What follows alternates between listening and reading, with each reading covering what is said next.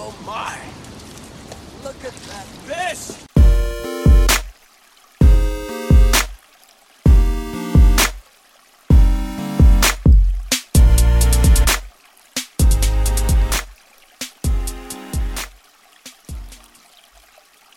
What's up, everybody? Welcome to the Smalley Talk Podcast. It's your host, Josh Rinkwood, the orange smallmouth guy. God, dude, the, the it won't die. It, it's it's just like it's got a life of its own. It's just getting started, baby.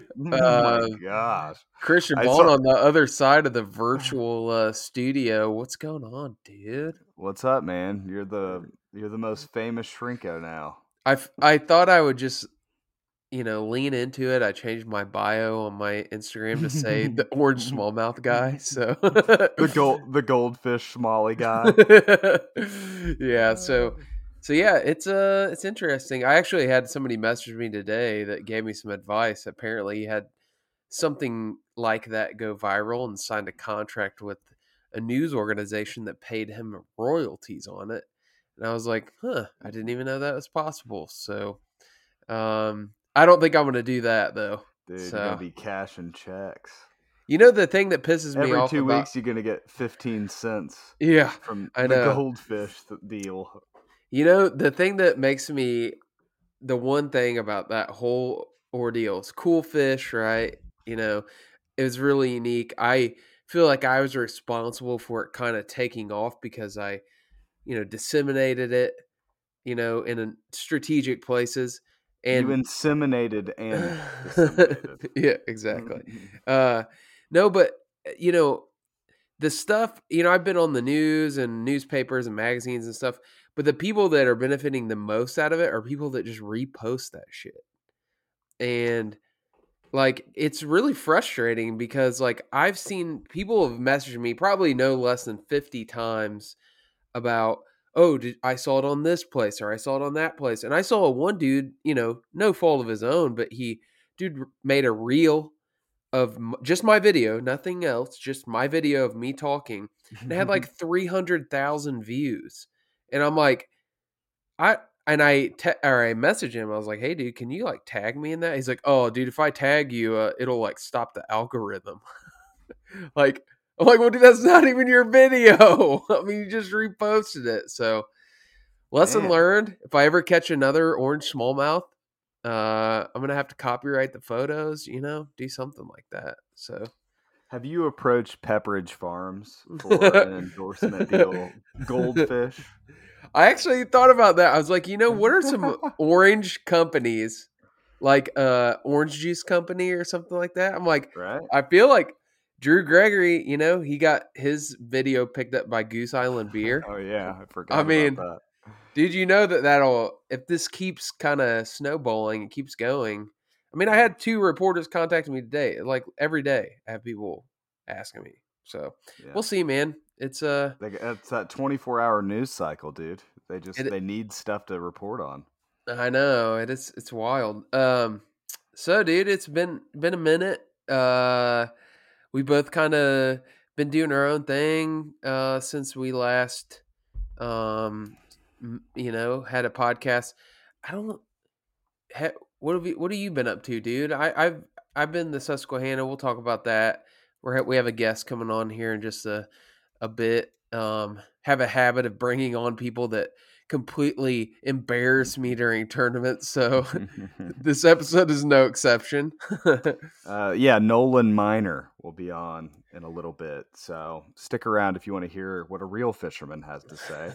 uh, no, I've just been doing my thing, man. Just staying close to home. You know, I've been I've been fishing quite a few quite a few times. Been struggling for size. What's up? What do you got there? Oh, a little Little gumball head. Yeah, look on nice, buddy. Uh, yeah, just been staying close to home, fishing. You know, uh, I, I keep sort of, you know, getting a little, little, little strung along by the boat, by the boat situation. You know, but uh, you know, we'll see how it works out. It's supposed to be maybe, maybe this weekend. really? At- Like, he's like toying with your emotions, dude. Yeah. yeah, I know. So we've been, I've been uh, doing quite a bit of fishing though. I've been, I've been getting out. It's been, lots of fish. Let's just put it that way. I've been struggling to find the the top tier fish, but you know, overall, I've uh, been having some really good numbers days. Um, yeah, you had a really good trip to Sugar that you you and Jeremiah, right? What? Yeah, yeah, we had like a huge day. I think we caught you know over a hundred fish in an evening on fly rods. So it's impressive. Yeah, that was pretty phenomenal. I caught one eighteen uh, on that on that trip, and then um, and then I I went out with Burton.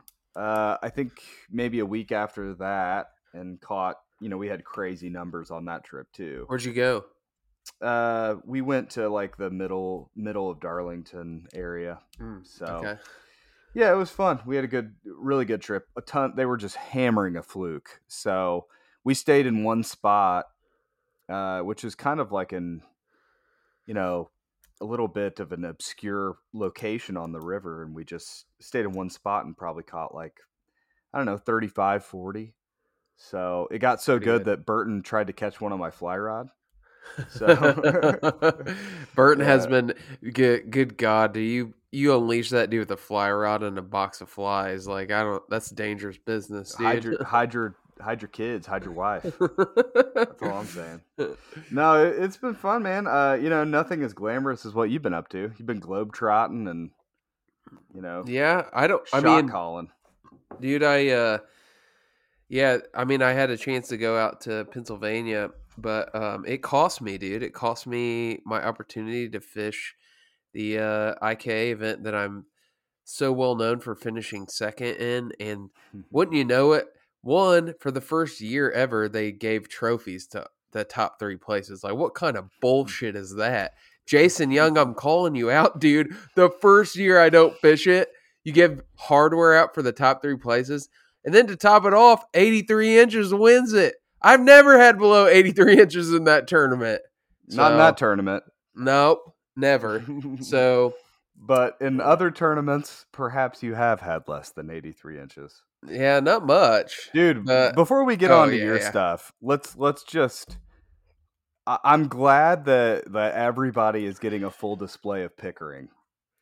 Because, yep. I mean, if you guys didn't see this, our buddy Nate Pickering, who goes on our you know our annual fishing trip up up north absolutely put the hammer down uh, on White River earlier this week. He had a bag of 94, was it 94.75? Yep. 94 and a quarter, I think. 94.95. 94 and a quarter, whatever. I mean, a, a phenomenal bag of fish. And, uh, you know, it was, I mean, yeah, I think the next second, uh, second place in that tournament had to have been what 15 inches behind him or something like that. I mean, it was I don't even know who got second. Honestly. Uh, Cravens actually got second. He well, had 86 he probably, and change. He was probably what 20. He got 28, 30 inches, something like that. sure. No, but for real, Pickering, dude, what a, a, a phenomenal, probably tournament performance of the year for sure locally. I mean, just an outrageous bag of fish. So yeah, pretty. I mean, that, that stuff gets seen on you know Susquehanna and New River and stuff like that. Definitely not around here. So, well, I will say that's a testament to two things. One, Pickering is a hell of a fisherman.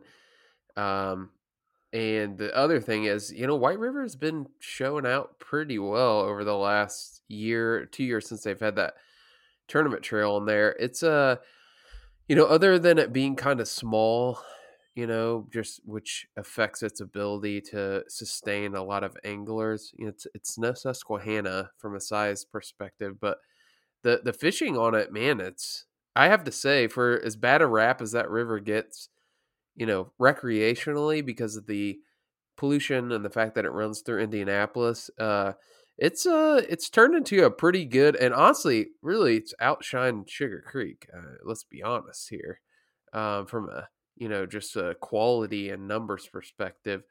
Um, so White River, if you're if you're out of town, you're looking for a really really prime uh, smallmouth river, dude. White River, she she may not she may not look good from the outside, but boy, she's got a good engine. She puts out.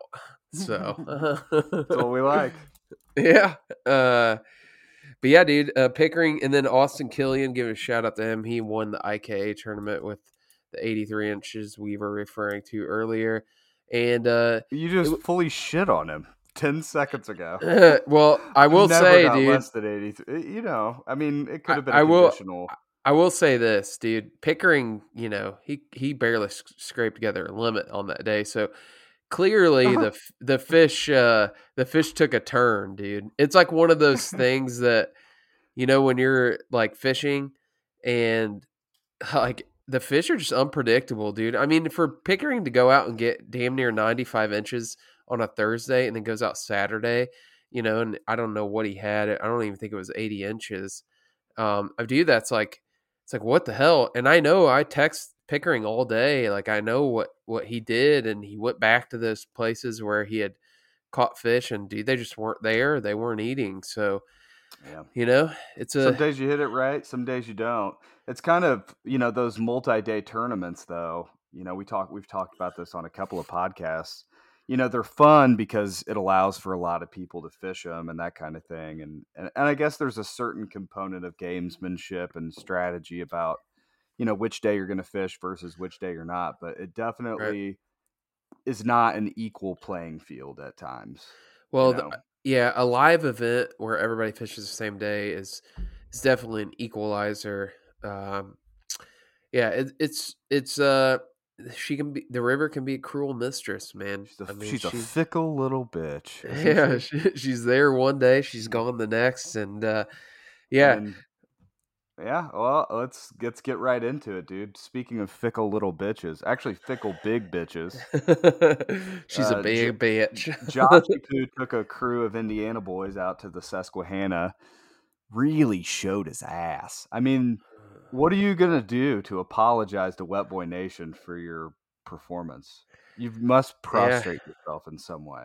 there's there's not really anything I can say or do uh, to make up for it. To be honest, like I, I let you guys down. You know, this I is had, Josh's. He's gonna Harry carry himself, which is a very lewd term, I understand, but he's gonna Harry carry himself on the podcast with a whopper plopper hook straight to his jugular. Uh, if he doesn't do it, he doesn't. He doesn't deserve this. I this will. I will say, uh, where, you know, Nolan comes on. Speaking of whopper ploppers, dude, I refuse to throw it. I was saying the whole week, like, I'm not throwing a damn whopper plopper, and everybody's like, oh, that's what they love on the Susquehanna. You know, turns out uh, Nolan caught uh, his first day. It was pretty much all whopper plopper fish. Um, Mm, so sting. You know, it does sting because I was like of the mind of like, oh, I'm you know, anybody that knows me knows that I kind of either throw a fluke, right? Or I will throw something kind of counter to what I feel like everybody else is throwing. I'm not the guy that's like, ooh, I got to have that hot lure. Like I always try to find something that nobody else is doing. And uh, I think that that hurt me in this one a little bit. Um, You're born contrarian. I am a All sh- contrarian for sure. All shrinkos are. Well, you went along. You went along with me calling you a contrarian, so I don't know. Maybe you're not, but That's true. I'm a con- well, that, yeah. Well, that could go in a in a never-ending positive feedback loop. No, I- no, it won't. I'm just kidding. I'm not a contrarian. uh, uh, yeah, I, I know. Well, anyways, it's you know, it, it is what it is. I mean, you know, I think if if it demonstrates one thing to the listeners, it's that there truly is no bar for entry to start your own podcast. yeah. You know, they're they're not holding auditions for this shit. You know, you could you can just be a normal dude in his basement in Greenwood and you know his office in Martinsville and you know have a have a podcast. So uh anyways, dude, no, it's it is what it is. I mean, nobody you're also on a brand new river to you. You fished it one other time, you know, and Yeah. it's very low, clear conditions, which I don't think you'd ever fish that river on. And tell us so who all did you go with so you can talk about the crew? Yeah, so uh, Brad Oswalt was the one that kind of organized it originally and got a cabin. Uh, and we we we jokingly uh, gave Brad a hard time. He got the cabin 30 minutes from the river, so it was uh it's quite the haul every morning to get to the river. Uh, we Oh were my staying at we were staying in Amish country. Um, but uh, it was a very cool cabin. It had a huge uh, oh like a picnic uh, shelter house thing in the front. It was pretty neat. But uh, Brad Oswald, You of all people should not be shitting on people for how they plan a trip. You know the pressure that this entails. Yeah, it's it is a lot of pressure. Um, but we had uh, Alex Deneau, Josh Cravens, uh, Andy Knott, um, me, and uh, freaking the dude that. Tell me about I don't. The words don't even describe freaking Ryan Van Tyne, and I'm sure he's going to listen to this. Uh, dude, one, I'll say this about that guy: he is uh, uh, the most genuine dude you'll probably ever meet in your life. Uh, he's also the most wild guy you'll ever meet in your life. Um, he he brought his buddy Phil, who's a disabled guy who goes kayak fishing with him. And if there's one thing that I saw about Ryan, dude, it demonstrates he's a good dude. I mean, he literally like takes care of this dude, like unloads his kayak for him and kind of drags him around the river. And I'm like, dude, that's a pretty good dude if he's willing to do that and get a guy uh, out on his uh, kayak that otherwise probably wouldn't be able to. So shout out to Phil. Phil's good dude. We had good conversation while I was there. And uh, yeah, it was a good group of guys, good group of boys. Um, it was super wet. Like we had the wettest yeah. time ever. Uh, But it was it was a I will say there wasn't a lot of shenanigans. You know, we we fished hard, went to bed early, got up early. Dano and, texted uh, me and said it was a business trip. Yeah, it, it I said- definitely I it said, definitely "Well, you didn't close any deals on that business trip. It was yeah, uh, that is true. Uh, the the goal with us was just like, oh, we got to cash a check in this in this cab, and that was kind of the goal, and we obviously didn't do that. But you know, without going into, I don't want to make this a Susquehanna recap episode, but I'll say this. You know, we had I got there Wednesday night, practiced hard for three days, and uh, the tournament was a two day tournament, which is first one I've ever done like that, which is really cool. I actually, in most circumstances, I think that would be my preference to have a two day tournament. Um, but the river was at kind of historic lows, um, and really what it boiled down to is this: to to do well in that tournament, you needed to be able to find areas that held the right depth of water and had the right substrate. Um, and they were very specific type areas. And if you didn't know that river, uh, the chances of finding some of those areas were very difficult. And I didn't really ever find a the right area until probably midway through the second day, and that's where I ran into um, Nolan, which I'm sure he'll talk about. He gave us a shout out on his last YouTube video. Um, but you know, it it was a as much as I really was looking to that trip and I really wanted to do well. I will say, like, I learned more about uh the what the fish are doing this time of year in those conditions than I uh, than I would have even if I would have won that tournament because I got to see both sides of the coin. I got to see what I did wrong, and I got to see what people did right to actually win it. And to do that well, like the as good as he did, like he had to figure out the freaking pattern. And you know, sometimes I feel like we do well, we'll figure out a pattern, but it's not the pattern, you know? But 200 anglers, like you have to figure out the pattern. And I'll have him come in here and talk about it, but uh, it, it connected a lot of dots. It clicked a lot of uh, switches for me that like going into next year when I we get to this time of year and it's like this, like I'm gonna look at the fish a completely different way than I did this year. Um, you know, and I do plan on going back there. So who knows what time of year it'll be and what the conditions will be like. But even here, it can be applied. So I'm interested for him to come and talk about a little bit of uh, what he did and how he did it. And then we'll try to, instead of just glossing over this tournament, which I think a lot of other podcasts that he's been on did, I want to actually talk about the why. Like, why were the fish doing that?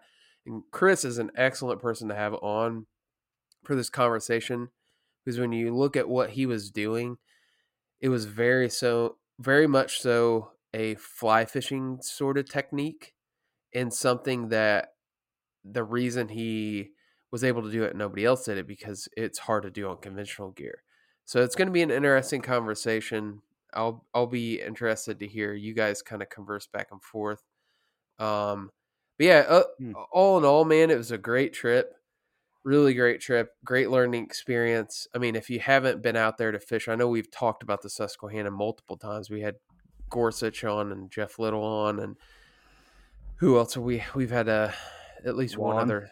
Yeah, Juan. Juan- Juan's been on. Uh, the Susquehanna is something to behold. There are so many 18 inch fish in that river that it's crazy. Um, and they're they're officially the meanest, nastiest smallmouth that I've ever caught, dude. They just are unbelievable fighters. It, it's a notch above. So, yeah, we'll see. We'll we'll talk with Nolan, see what he has to say. But, but yeah, Lots of listeners. Uh, you know, Jake Harshman, uh, Hirschman. Is that what's his last name? Harshman, Harshman, Harshman. yeah, he took uh, fourth, I believe, or third. Yeah, he did very well. Uh, and I know he's, you know, he, I know he listens to the pod, so I think he took third. a- yeah, congratulations. And I think that, I mean, we'll kind of get into this, I'm sure, but like Nolan and his brother went one two, uh huh. and I think their dad was in the top ten or something like that. So Yep. And Nolan, I did invite his brother Ewing. I don't know if he's coming on or not, but we shall see. We'll see. Uh, I know Chris is uh, always looks forward to getting siblings on here to try to, you know, Twins. Stir, stir that pot. um, Yeah, But dude, yeah. I we need to get out and do some fishing together. I feel like it's been months since Yeah, we've been. I was actually thinking uh, I wanted to get out this weekend. Um, on I can't go Sunday, but I could go Saturday. So, um, Well, we'll figure that out. But uh but anyways, dude, yeah, it's been uh you haven't been how when's the last time you went out in Indiana? Mm, uh, I don't know. I mean, I went to Muskegon. Obviously, that was like before then. I, I Into June maybe? no, it's been before that. I, I uh, I f- I fished out of that Hobie a couple times on the White River. Hmm. I just can't remember. I think I fished. How did the uh how did the Hobie do Yeah. on the Susquehanna? Uh, um, you know, it it was awesome. I put a a really cool anchor like setup on it, so I have a bow mounted anchor on it, Mhm. and um, that performed flawlessly. what anchor um, system did you get for it? Well, I have an anchor wizard, like the sh- like the little thing that pushes the little tube on the front, Yeah. and then um, and I used those little Yak Attack. Um, I can't remember what they're called, um, but they're things you glue down. It's like a little piece of track, basically, on it. Worked great. And then I have a little dog leash just to keep my um, thing, my cord wound up. It actually, I was trying to keep it as light as possible. I didn't want to put that big, you know, crank thing on there. Yeah. Yeah, but it got three holes in it while I was there, so that's a, a problem. Oh no. From hooks or what? so one of them was a I what I think was a treble hook in the side, and I don't know how long it had been there, but I just noticed one of the pontoons on the side was getting soft, like in the middle of the day, and I like looked back and immediately saw a bubble trail where it was uh, coming out. So I'm like, okay, no big deal. Patch that. And then the next day I was out, I got a hole from fit a fish spine going through the top of the mat. Um, Whoa. patch that, and then the next I got another one from a fish spine. Um, yeah, Uh, that's So- not, that's not good. no, Harshman uh, got a bunch of those fish spine ones. Christine Fisher had that one. She got a bunch of fish spine ones. Um, who else? I think Craven's got a hole in his maybe. Um, there. The thing was, the fish spine ones are small enough. Like you literally didn't. I mean, you could fish the whole day and it didn't even get soft. So it wasn't Right. like a big deal. uh, I bought some of the um, the what Crow uh, Jeremy Crow has that kai or that older version of that kayak, and he said, yeah, fish will definitely put pinholes in it. And he said Mhm. to get that Aquaseal stuff that we use on our waders. yeah, Um, he said that'll patch it right up. So I did buy some of that. The problem is, in order to use that, you have to deflate it because if it's inflated and has pressure, it, it won't seal. It'll blow out. Yeah, so it's kind of on the water. It's like if you get a a big leak, I don't, which I didn't really get a big leak. I I don't know what you would do about it. Like, I I Hmm. don't know. You'd have to have something that dried really fast. I don't know, but anyways, That's um, unusual. I mean, because like our inflatable rafts, and I by the trust way, me. Uh, this podcast for the moment is brought to you by River Rat USA. Drift the rat. Yeah. Uh, but anyways, our inflatable rafts, you know, we've really not had any of those types of issues. And I mean, you guys have seen Josh handle fish. I mean, he throws them in the boat, lets them flop around, gets their, you know, gets their slime all off of them, gets them, you know, and then throws them back in. Never had any pinholes from fish spines or anything like that. Yeah, I, I know. That's why I'm. I really don't know what to think of it. Like I, that's I had the expectation that it wouldn't have holes because of that, and uh I, think mean, you're just you're just speaking the truth, and this I Isn't- think lends credence to I think you know Nolan- the fact that we we do bring an honest review you know with the gear that we recommend and i'm not saying you don't recommend the hobie i'm sure it's a great i'm sure it's a great kayak but i'm just saying it's it's definitely something to you know keep in mind it's interesting i would have not Well, guessed that I think it was it was one of those things. Honestly, I think that kayak was made for as a rec kayak, and Mhm. I think that it uh, they they Hobie didn't make the material as thick as their last version, and yeah, Harshman put a huge hole in the bottom of his, freaking blew it out in the tournament. He had to. I think it was like late in the day, so it didn't affect his his i'm gonna place. at change their name from hobie to ho bitch dude that's that's the bottom and that's the bottom line to quote Steve Austin. Dude, all right. So the guest, our guest for the podcast, has joined us silently. And and what's up, Nolan? How you doing? Hey, yeah, I didn't want to interrupt. I, I was trying to figure out where y'all were at. Uh, we're we're yeah, talking it's- shit on on uh, Hobie, I guess. I don't know. No, it, dude, it wasn't in- it wasn't planned. So No, that uh that that i-Trek I have, I love it, but it I did get three holes in it during that tournament, so we're gonna have to address that situation. But uh but dude, welcome on, man. Last time I saw you, you were freaking embarrassing me, catching 18s while I was like right across the river, pissing me off. So congrats. Were you, holding, were, were you holding them up too? Like, might, might as well have been. The river's not that wide where we were at. no, so, uh, no, we were probably see what was we were on one side of the island, yeah, and I'm like, I just, uh, I had just lost. Like when I first saw you, I just lost a monster. It was like, I mean, for me at that point, it was minimum 18, and I was like pissed off. And I saw you kind of dinking and dunking around below where I was fishing that ledge up above there. Mhm. And uh, I was telling the buddies I was with, I was like, dude, I was looking down at this dude, and he was like kind of zigzagging back there. And I was like, dude, I was catching so many fish up there, but I only caught one nice one. And I was like, I was praying to God that he wasn't going to come, come up in that ledge. Little did I know he's winning the tournament on that flat behind me. I was like, son of a bitch. like, yeah, you could have that spot, dude. I'm not coming up there. yeah, keep looking back at him. That's so funny. yeah. In retrospect, it was definitely uh you know it's a learning experience. So but dude, congrats, man. Congrats. Yeah, thank you. I know Yeah, you, was... you've done the podcast circuit, so um, Yeah, I've I've done a couple, but I'm not going to tell anybody no. I mean, it's all it's all good. Well, obviously, experience. obviously, you came onto this podcast. You're not telling anybody no. no, Um, no, I had to after after we uh we crossed paths on the river. I wasn't gonna wasn't gonna miss out on this. Yeah, dude.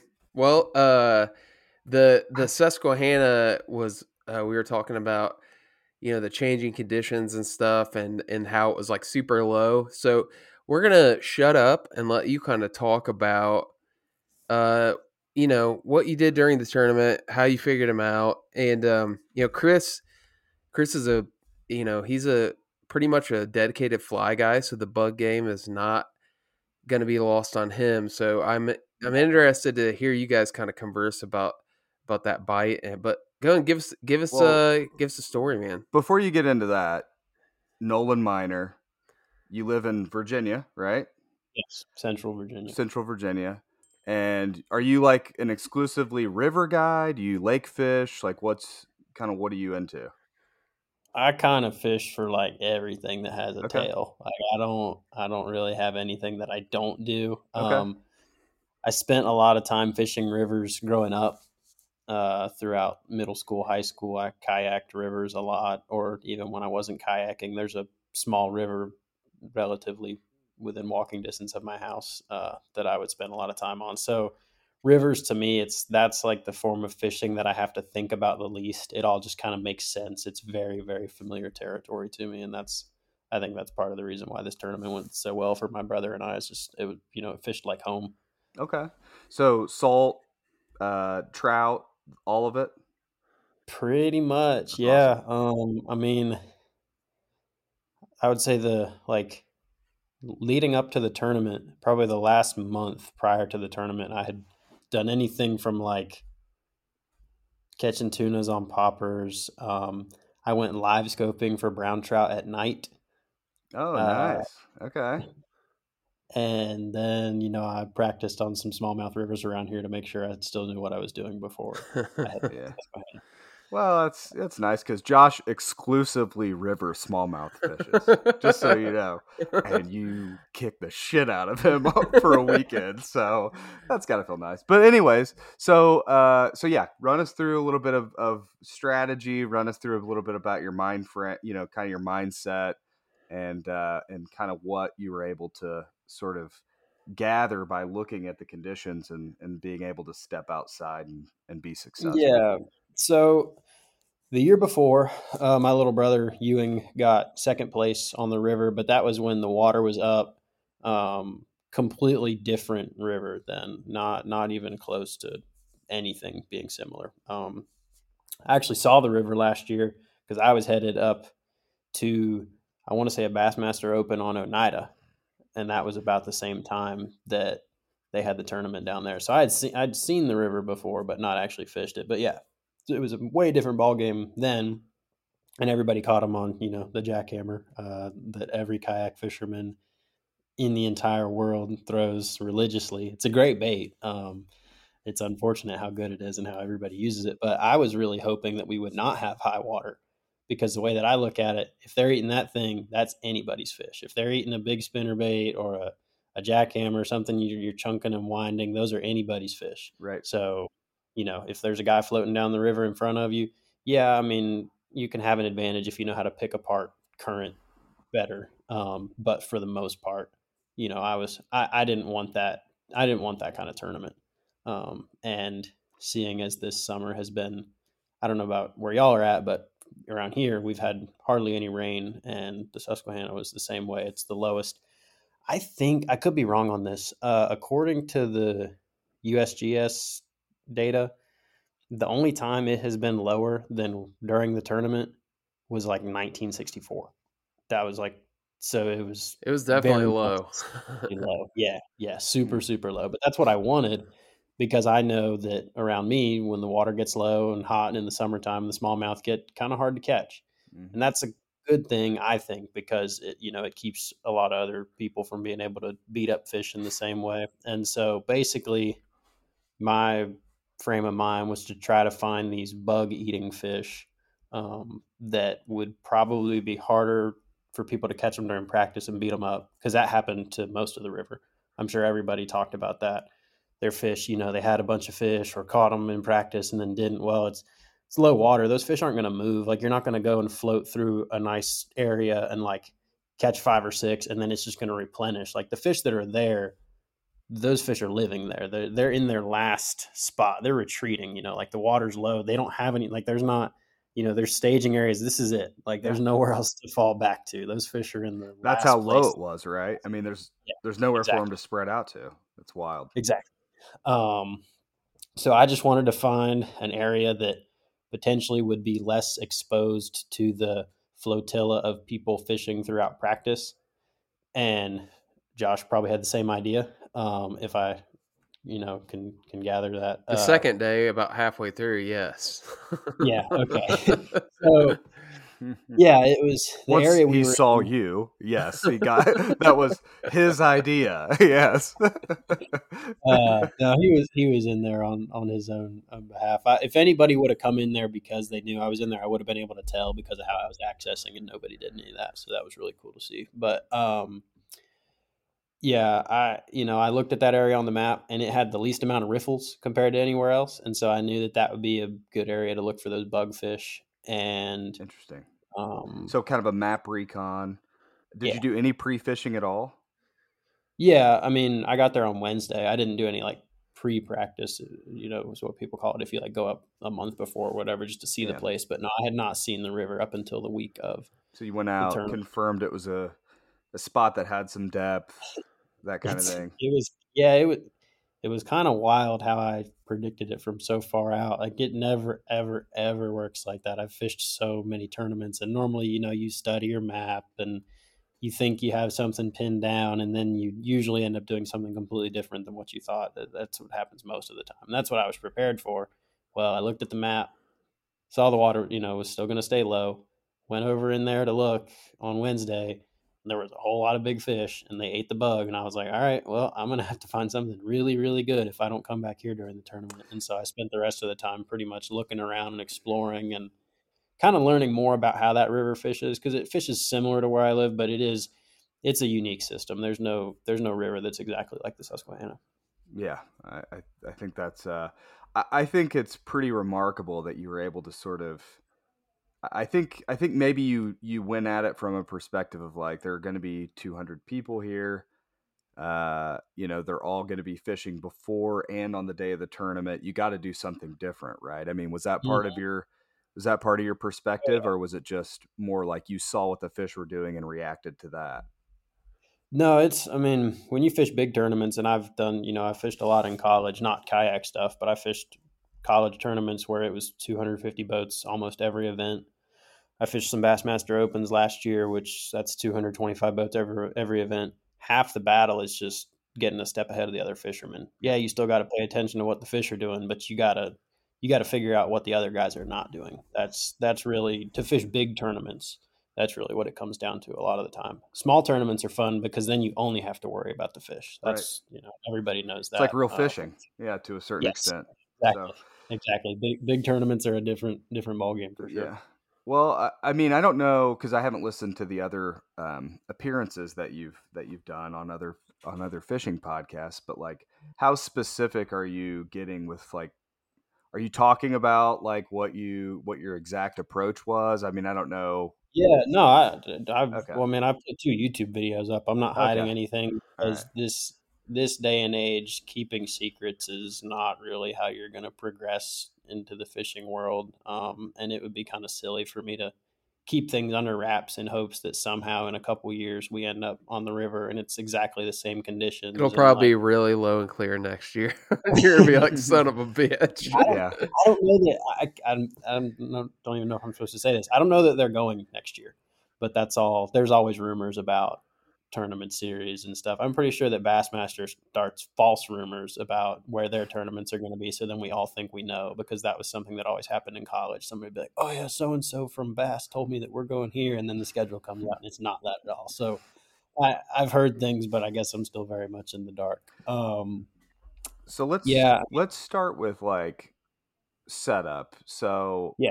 Uh, so what do you, because I, I mean, obviously, you know, Josh kind of told you like I'm I'm a fly guy, so like I I know how that works. You know, fishing mm-hmm. that presentation.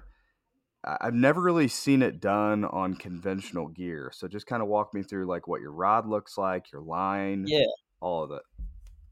So the reason I kind of got the idea for this is I have a buddy who guides on the New River in Virginia. You've probably heard of that if you're a fly fishing guy. Uh, and We've if y'all like smallmouth, you've yeah. okay, yeah. Yep. So if y'all like smallmouth, you've probably heard of it too. Um, and so I called him up about a month before. Him and I actually we fished together as uh, partners in high school. We did really well fishing some high school tournaments. Um, so I know him really well. So I called him like a month before, and I was like, "Hey man, I just want to pick your brain on summertime smallmouth because I've done it, but I don't do it every day." Um, and he was like, "Man, you know, most of my clients are spinning rod guys, and we'll go, you know, I don't know, five six trips in a week, and five of them will be." spinning rod guys and one trip he'll take fly guys and he's like man when we take the spinning rod trips we'll catch 40 50 in a day easy um, which is normal for river smallmouth in the summertime and but he was like man we'll catch like you know maybe one 18 incher because the new river size structure is much different from the susquehanna it has big fish but there's not as many they are bigger but anyway that's not the important part but he's like man i'll take a fly rod client out there and we'll catch a dozen fish and we'll catch five big ones, five 18 to 20 plus inch fish, Nice. all on that bug. You know, they call them bug fish. Um, and he was like, you know, I don't know what it's going to be like up there. I, I, don't know anything about the Susquehanna. I, I, I, would imagine it can have bug fish as well. And it's a, it's a behavior thing too. It's like specific, you know, behavior that these fish get in, in the summertime. So I was just planning on fly fishing because I know how to fly fish. I've fly fished plenty. I was like, I'm just going to take like a six weight or a seven weight, some bugs, uh, and throw down. But then I was looking on a website, fishing online, that um, I get some stuff from, and I was like, man, that bait I would normally think looks really goofy, but uh, there might be something to that. Let me order a couple of these, and uh, it's an evergreen gizmo for um, people who don't know. And I got them and I was like, yeah, I need to go test these out. So I took them to a smaller river, um, a tributary of the James River in Virginia. I just looked. Like a week I just looked these things up. it looks just like the fly rod bug, yeah, like a pop. If, if you if you're listening to the podcast, it's uh it's definitely worth your time. Check out the Evergreen Gizmo. Yeah, that's wild. They're really man. hard to find right now.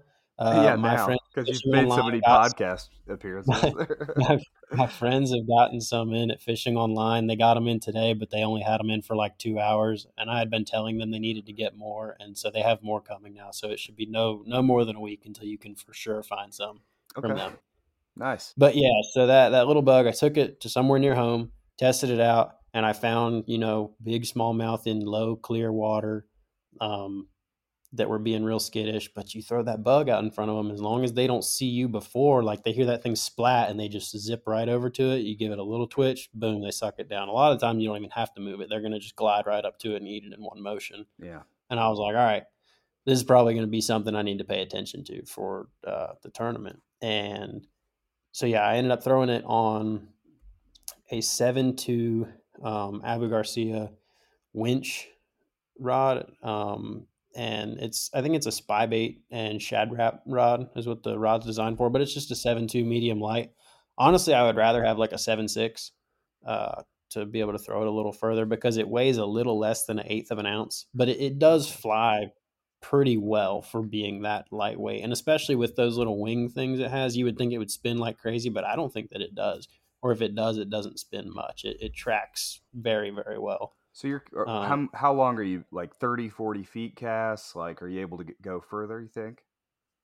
I don't really know to put a number on it. I know that you, pretty much if you can see one, you can usually reach them with it. Oh, okay. And well, sight fishing, that's you know that's all that really matters. Um, yeah, I don't I don't know in terms of of distance what I'd be able to say, but I fish um, ten pound braid to eight pound mono leader because you need something that floats. I messed around with some tippet in practice because tippet is way thinner than like a regular mono. And I was like, oh, that'll be even better because it won't be able to see it.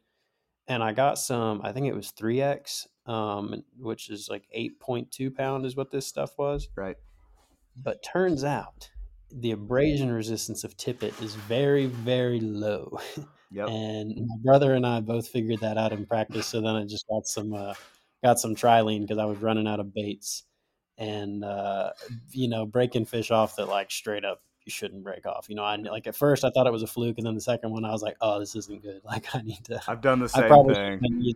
One X or something. I don't know. Yeah, I've, I've done the same thing. Like fishing, you know, with like you know on bottom with conventional gear. I'm like out of fluoro, and I'm like, oh well, I've got plenty of tippet, you know, fluoro mm-hmm. tippet, so I'll just use some like one X tippet for some reason, yeah, it's it is very. It's, It's not abrasion resistant. It will. It has. It's just not made for it. You know, it's not a good No. substitute. So No, no, and I I figured that out quickly. Um, but yeah, and yeah, it's pretty much all sight fishing. I did learn that you can catch them not sight fishing, but you really got to know where they're at. And since you got to present it to them without spooking them, and your casting range is not as long as most baits, it's typically just a sight fishing thing. Um, I know that my buddy on the New River they fish underneath overhangs, and they're not sight fishing when they are doing their bug stuff, but the New River has a lot of depth right up against the bank. Susquehanna does not have that. mhm. Um, so I'm sure there's situations you can make that bug work probably anywhere that you have smallmouth that are relating to a cicada or something. But I love that um, though. I love that idea. I think that's so Yeah. cool. Um, you know, especially like, you know, here, it, you know, it's the same way. I mean, when it gets low, it gets like gen clear, and you can see every. It's like you're fishing in a tiny swimming pool. You know, at Mhm. times you can see every fish. So, I think not having the actual fly line because you know smallmouth are not very leader shy.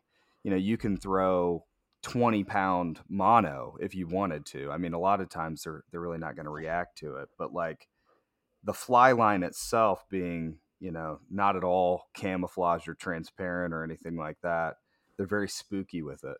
So if you could Hmm. do that with conventional gear, like with braid and have like a 10 foot leader or however long your yeah, leader was, that's what I was doing.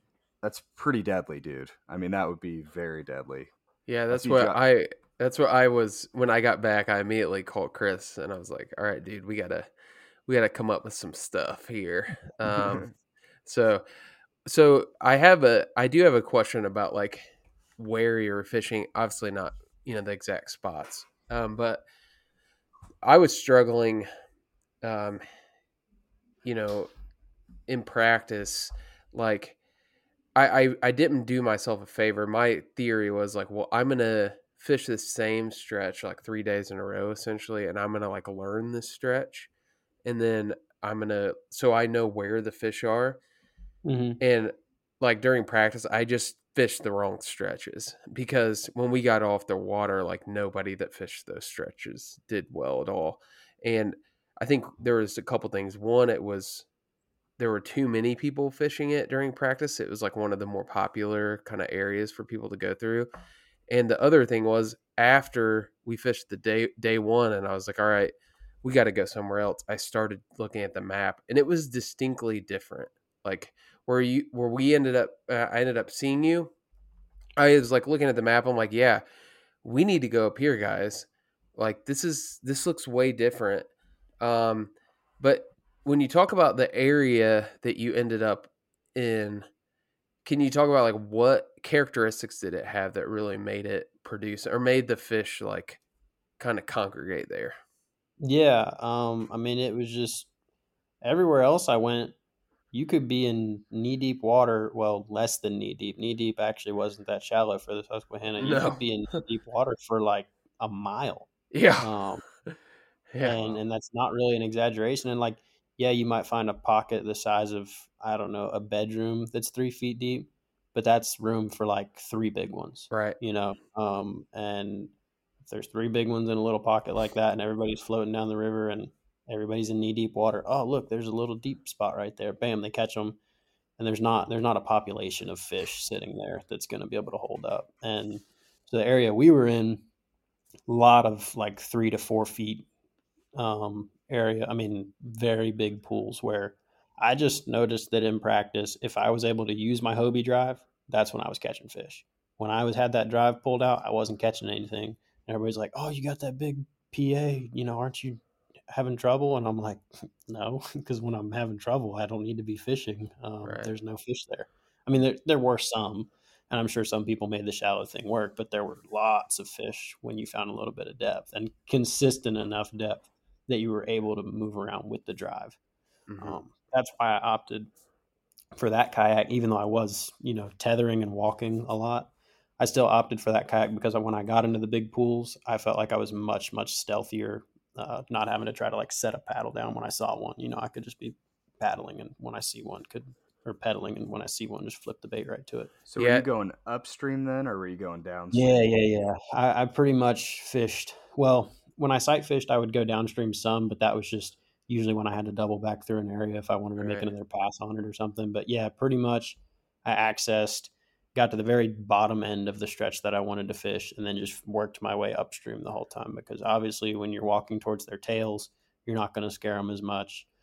Um, and with that, I was throwing a, a whopper plopper and a Choppo like everybody because I mean, first thing in the morning, you can't see well enough to sight fish, and those fish are just a river smallmouth is always going to bite those baits. Doesn't matter how many times he's been caught on them, like those baits will always catch them in the summer when the water's warm and it's low and clear. Um, but a lot of people are throwing the bait downstream and bringing it up.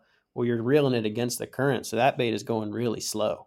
It's like sitting there while it's working, you know. But when you throw it upstream and bring it down, it's moving fast and getting away from them. So like they got to react, and it really, you know, makes them snap and have to come and eat that thing right away. I mean, because literally there were times when if you'd be going downstream and throw at a boulder and reel your bait, it's like your bait is just sitting in front of the boulder, even though the prop's going like crazy. Mhm. And maybe there's times when that's better, but at this river, you know, they were getting pressured, so you did not want that bait to sit on top of them. And so I felt like that was making a because I did, you know, I caught a lot of fish on the bug, but I caught a lot of fish on just the, you know, good old Choppo too. Yeah, and th- Um, this is making me so mad that Uh-huh. I I literally talked on Jeff Little's podcast or when uh, Jeff came on a podcast. I was like, "Yeah, dude, I'm gonna I'm gonna be going upstream approach," and I told all the guys who went like, "Dude, I'm gonna be sight fishing going upstream." That's like the two things I said. But what I found out is I just didn't know that river well enough to do that because going upstream, you have to have a plan, like a very distinct plan, because you can't cover water doing that. And it, if anybody hasn't been the Susquehanna, it's a fucking big river. Like you can't just like wing it. You know, it's not like, oh yeah, I'm gonna wade past a section. Like you're pretty much dedicated to whatever water you're in. Like even going downstream, you really are. Like you can't change the diverse parts of the river very easily. So going upstream was like I kind of threw my hands up because like I can't do upstream because I just don't have the spots to be able to do that. Mhm. And when I saw you wading upstream, I was like, gosh dang it, dude. He's doing exactly what I I should be doing. So it was pretty cool to see though. For from sure. a from a basics perspective, what you were doing makes like perfect sense. Of course, it's a lot harder to like at the time apply this information and do it the way you did it. It takes you know it, it takes a lot of it takes a lot of know-how and skill to apply this this principle but like you in summertime in low clear water you know i think a lot of people and you'd probably agree you'd find that that smallmouth can either eat really slow or really fast right so you can trigger their prey drive and they'll chase something down and smash it which is what you were doing by kind of fishing from downstream to up you know you're you're ripping that whopper plopper back and triggering the prey drive and getting that reaction. And then you know alternatively slowing it way down and letting them come up and sip just a tiny little protein rich tiny little snack you know that's Mhm. pretty impressive man. Pretty uh it's pretty awesome. And i think that if you're listening to this podcast like uh, there's some principles there that you can apply to your game and and really step it up. So yeah. Yeah, and some, I mean, even beyond river smallmouth, like a, a smallmouth in general, you make him react, or you throw something that's small and black or green pumpkin, and he just eats it because he can't stand it because he's a smallmouth, and that's just who he is. mhm. Um, those are pretty much the two ways you get them. Yeah. there's not a whole lot in between. Yeah, it's it's like for me, like I don't I do fly fish a little bit, but Chris, you know, by and large, fly fishes way more than I do, and like we have a drift boat and we have a couple drift boats, but uh, we do the whole like row, you know, let the guy up and fish, and uh, you know, I've had the last like four years I've rowed Chris around with the fly, and it is very like it. I think a lot of people they hear that that you you know oh he caught him on an evergreen gizmo i think those guys that a lot of that buy them like they won't catch fish on them because it's a it's a whole different type of presentation like i've watched uh chris i've never never seen a smallmouth uh, other than maybe a fluke which is what i was fishing with most of the day while i was there like i was throwing a fluke and letting it dead stick Um, and they will do that with the fluke. They'll do those like real measured eats where they'll kind of nose up to it.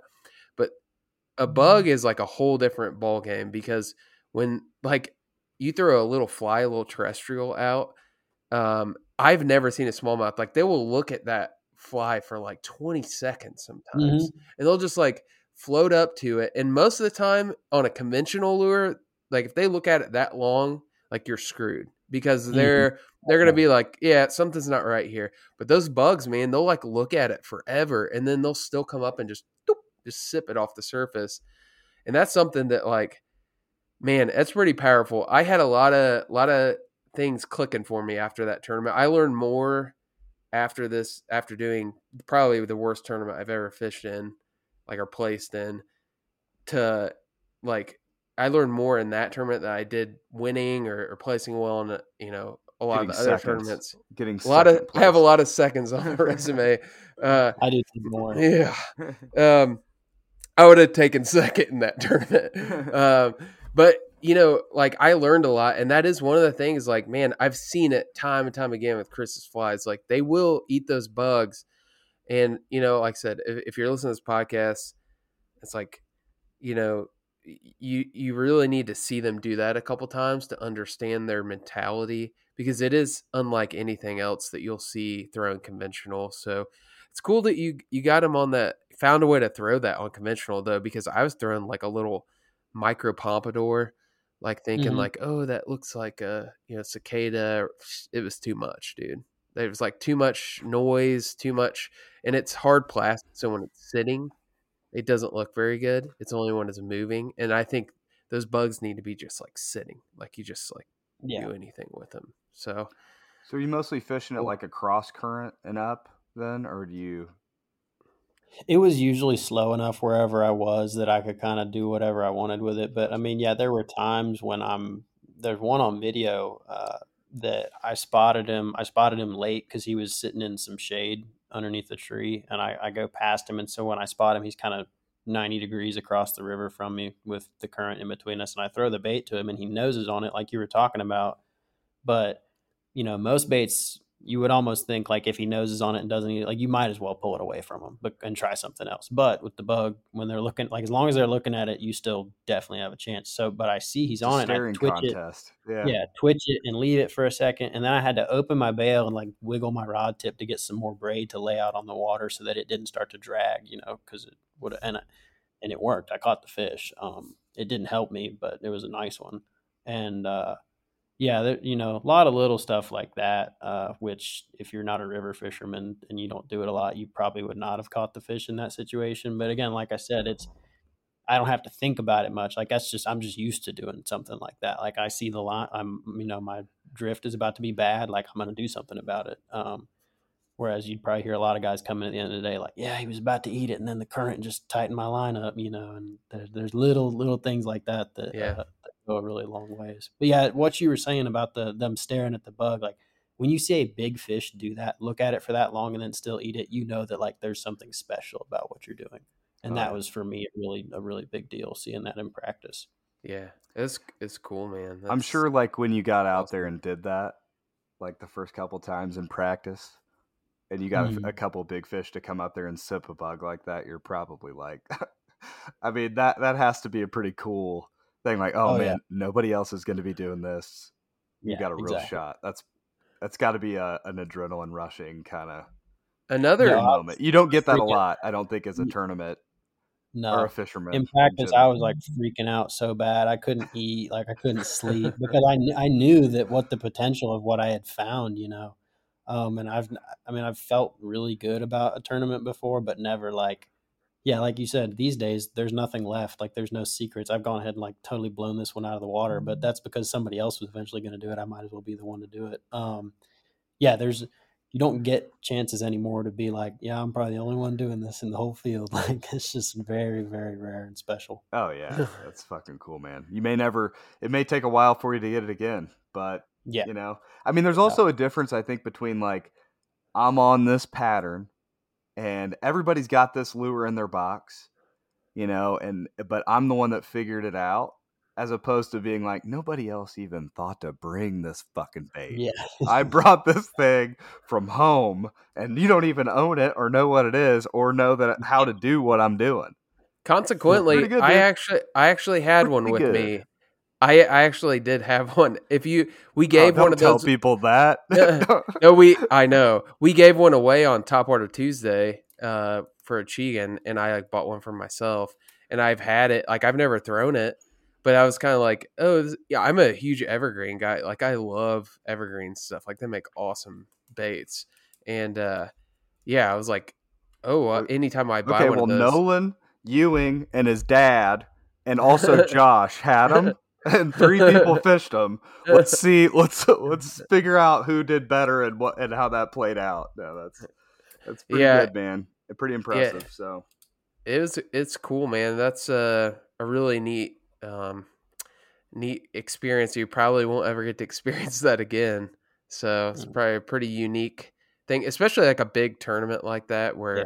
the you know s- that top of the top tier dudes are there.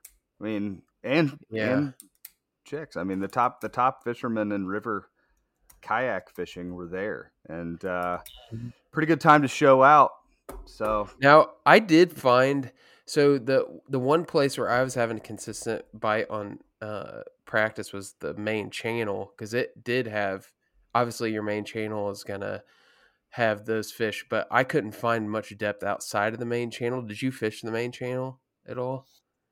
Honestly, the only time I looked over on that side that you're talking about out in front of the ramp was when I put in the first morning, which was around nine o'clock, and I went straight across and then went through and got on the back side of the island, and I never left there. And after I did that, I was like, I mean, I'm putting significant travel between me and that boat ramp by getting over here, you know, mm-hmm. because like to get in there, you have to go upstream at one point. Did you go? Did you? So you get went around the bottom side of that.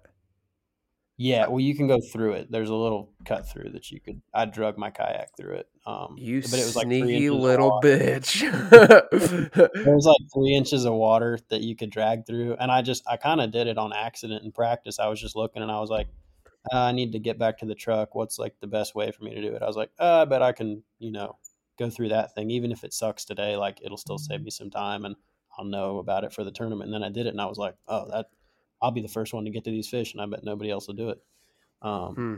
Nobody did. Uh, not the first day. On the second day, uh, second place, Abby Abendanza, he was fishing just downstream of me. oh, I There- saw him. He was. a lot of damn fish in that stretch, but uh, Yeah, I he saw was him. he was coming in because I was kept looking behind me to see if anybody was going to come through that same chute, and I saw him kind of lingering, and I'm like, oh crap, I didn't know who it was. I was like, is this somebody trying to just come sneak in here with me? You know, because he was kind of lingering back. I was like, he's probably waiting for me to like get to where I won't see him come into here or something. Mhm. So I went over there to talk to him because I'm all about just like go like let's just go ahead and talk about it, figure out what the heck's going on. If we're gonna fish ne- near each other, we should at least just talk so it's not weird and we're not looking over at the sh- each other's shoulders all day. Yeah. And he was like, "No, man, I was just trying to figure out like I'm trying to get down to here and I've been going this way." And I was like, "Well, if you come through here, as long as you're going downstream, I'm going upstream, but you should go this way because it'll be easy." And so he came with me, but that's the only other person that did it. Hmm. Um, Yeah, I ended up going above uh above the island. the bridge. Yeah, I went above the bridge and then back down. Uh and then I had never been there. I just saw it on a map. And I was like, no, nobody else is gonna be doing that. And there was like six guys that followed me. I was like, son of a bitch, I can't believe six guys are coming up here. And I did the same thing because I I was like, I didn't fish here yesterday and I didn't do that well. So I just I let the one dude I was like, hey, you can go pick whatever.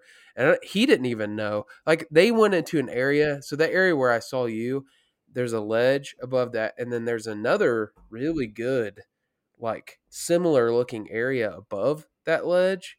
Mhm. And like I was spooking fish out of there like in the morning. And those guys I caught him up there too. yeah, those guys were plowing through it, and I was kind of like, gosh, like I don't like it. You know, when you're like in an area just unfamiliar and you're just not quite Mhm. sure where to go. So I ended up going to that ledge and fishing, and then once that sun came up and I saw like what it looked like, I was like, oh yeah, like this is there's fish just. I think I said that to you whenever I saw you. I was like, yeah, dude, there's fr- Yeah, they were this everywhere. freaking stacked. Um, I just couldn't figure out how to catch them as well as you did, but you, you needed that many fish to be in an area because of how low it was. Like you weren't you weren't going to find an area with just enough and be able to trick that many big ones. Like you just needed so many of them to be because you're not going to like big river smallmouth and low water. You're not going to trick that many of them. Like trust me, there were plenty of fish that looked at my bait and didn't eat it. Yeah. Um, I just was around so many of them that it was okay. Yeah. Well, uh, before before we go, um, you know, before we get off here, Nolan, why don't you tell, uh, put out your YouTube channel, Yeah. uh, and whatever else you want to kind of talk about. Can you display the chat if I just like type it up? Like I don't, or should I just say it? I don't know. Yeah, just say it. We'll put it in the the podcast. Yeah, um, it's just so my my Instagram is just my name, Nolan Miner. Same thing with YouTube. Um, both days from this tournament are up right now. I tried to get them up as quick as I could. They're both pretty in depth. I didn't hide anything. Everything's all out on the table because that's what people want to see, and I'm not trying to upload half my fish catches because I'm trying to find something. Yeah, and I saw one other uh, YouTube video of yours uh, before. I didn't. I didn't even know who you were. Like, I know you're you fish a lot of these events and stuff, but I'm not like a huge tournament guy. Um, not national, anyways.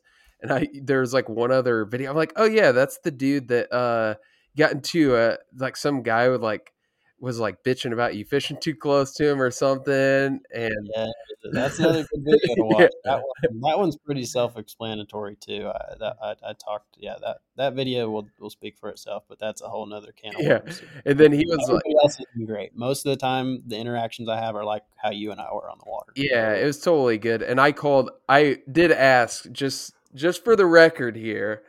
I was like, "How'd you do yesterday?" And you're like, "I was winning." And I was like, "Oh shit, I'm going to get away from you." And I called Cravens was getting ready to flip through your spot. The the dude that came downstream was uh, a buddy I was staying with.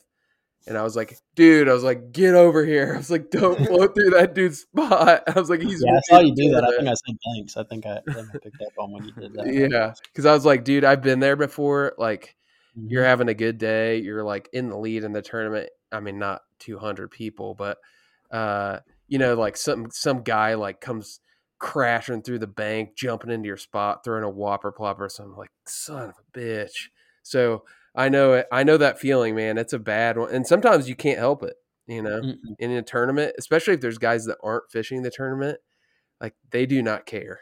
Um, so yeah, it was cool that uh, you know, I was glad to meet you, man. Um, you know, it was uh, it was cool. We had a good interaction on the water. Like I said, congrats. And uh, yeah. I didn't know you were the guy that caught the yellow smallmouth. I had seen the fish before I before I ran into you. I, I should have put it together. the when orange, I finally clicked, I was like, "Damn, that was the guy that caught the." I'm gonna catch one of those damn. I'll forever be the orange smallmouth guy. Yeah, you might Yeah. you might be able to win a two day, you know, smallmouth tournament, but Josh Shrinko caught a gold smallmouth once. It was 13 inches long, and Doesn't it's matter. Doesn't matter. It's All right. freaking I tell you what, if I go, if they, I hope they go back there because I was hoping to make it a year, like an annual pilgrimage. If they don't, Somebody will if they don't. yeah, that, it's cool though. That's cool. The 200 angler thing it presented. It's the fir- biggest term. I fished one uh other term or a couple of them that were about hundred anglers, and that creates you know it, it's a it's a whole different strategy when you got that many people, man. I mean, you're just like you're trying to figure out like how to stay away from people, but also be in good water. And you figured it out, dude. That's what I was telling Chris, man. You know, we go fishing a lot. We do a lot of fishing for smallmouth. We go all over the country doing it. And like we'll get on a good pattern and we'll leave and be like, yeah, that was really good. We figured the fish out. But to win a tournament like this, you got to be on the pattern Mhm. and uh, it was cool to see like oh yeah i may have got caught fish but like this dude figured out the best 0.5% pattern out of the entire field. So it was, it's neat to go to those events just to see that. You know it's like if you get a chance to talk with the dude who won it it's like dude okay that's exactly what those fish were doing if you wanted to fish you know catch the biggest fish in the in the river. So yeah, man, it's it's a neat, it's a fun experience. I like I said, I hope I get to go back, um, because it, it's Yep. a cool river. So well. Thanks a lot for coming on, man. It was nice talking Absolutely. to you. Thanks for and, having me. uh, You know, good luck with everything. Yeah, Do you yeah. fish? Do you Okay. fish other tournaments? Then, I mean, what's your? Are you in school? What's your? Right now I'm just trying to make YouTube work because I've I've messed around in a lot of different tournament stuff, and for the most part, it's a really good way to lose money. But I want to make a living fishing, and I think I can do it. And I think that YouTube is my best route to do that right now. Uh, the Hobie stuff is awesome because I'm actually making money while fishing tournaments, which I've never done before, and I've like cashed two checks out of three opens last year and like lost a significant amount of money. So that's just how you know, like it's just not good. Um, and I don't have the resources to do it like some guys can. But the Hobie stuff is awesome. It's accessible for everyone.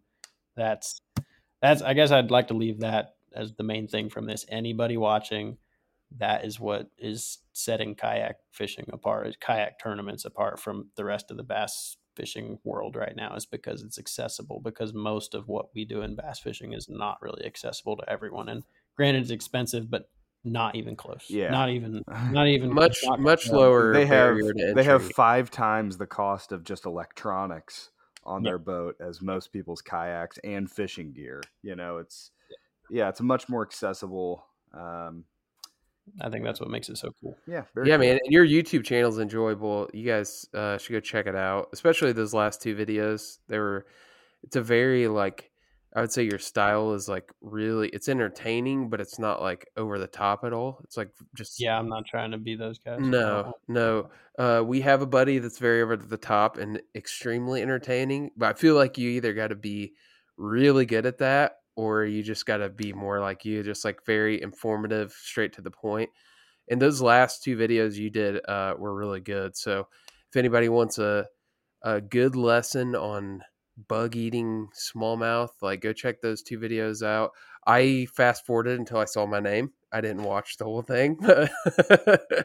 uh, no, but thanks for the shout out on the video. It was much appreciated. Uh, but yeah, dude, thanks for coming on. And um, if you ever want to talk smallmouth, uh, you ever have a, a tournament coming up where you want to come on, dude, just shoot me a message on Instagram. We'll have you on. Um, sure. But yeah, we're all about anything smallmouth related. We're we'll talk about. So, Good deal. Thanks, man. Free the fighter, buddy. all right, See see you, Nolan. All right, All so that was that was Nolan Miner. It was a good that was a good uh good interview there. So Yeah, yeah, he's good looking. You know, very. did you say he was good looking? I think maybe he should consider going from YouTube to maybe, you know, OnlyFans. or- yeah. Oh damn! I I- was gonna make a. Oh, I can't even. I thought about this early on, and then you guys started talking about stuff that literally only you two would know what you're talking about. Um, I was gonna say, how does it feel to be from Virginia and invade Pennsylvania and actually win a battle? You'd have probably been like, "Huh? What?" yeah, he wouldn't have gotten it. He's Uh, too good looking. He's probably not very smart. I'm just kidding. yeah. Uh, no, it was good. It was a good interview. Um, I um, like I said, I really hope they go back there next year. And uh, I I heard a little little uh little whisper that Chris might be doing some kayak tournaments next year. That's the word on the God. street. Somebody from this Uh, podcast has got to start representing.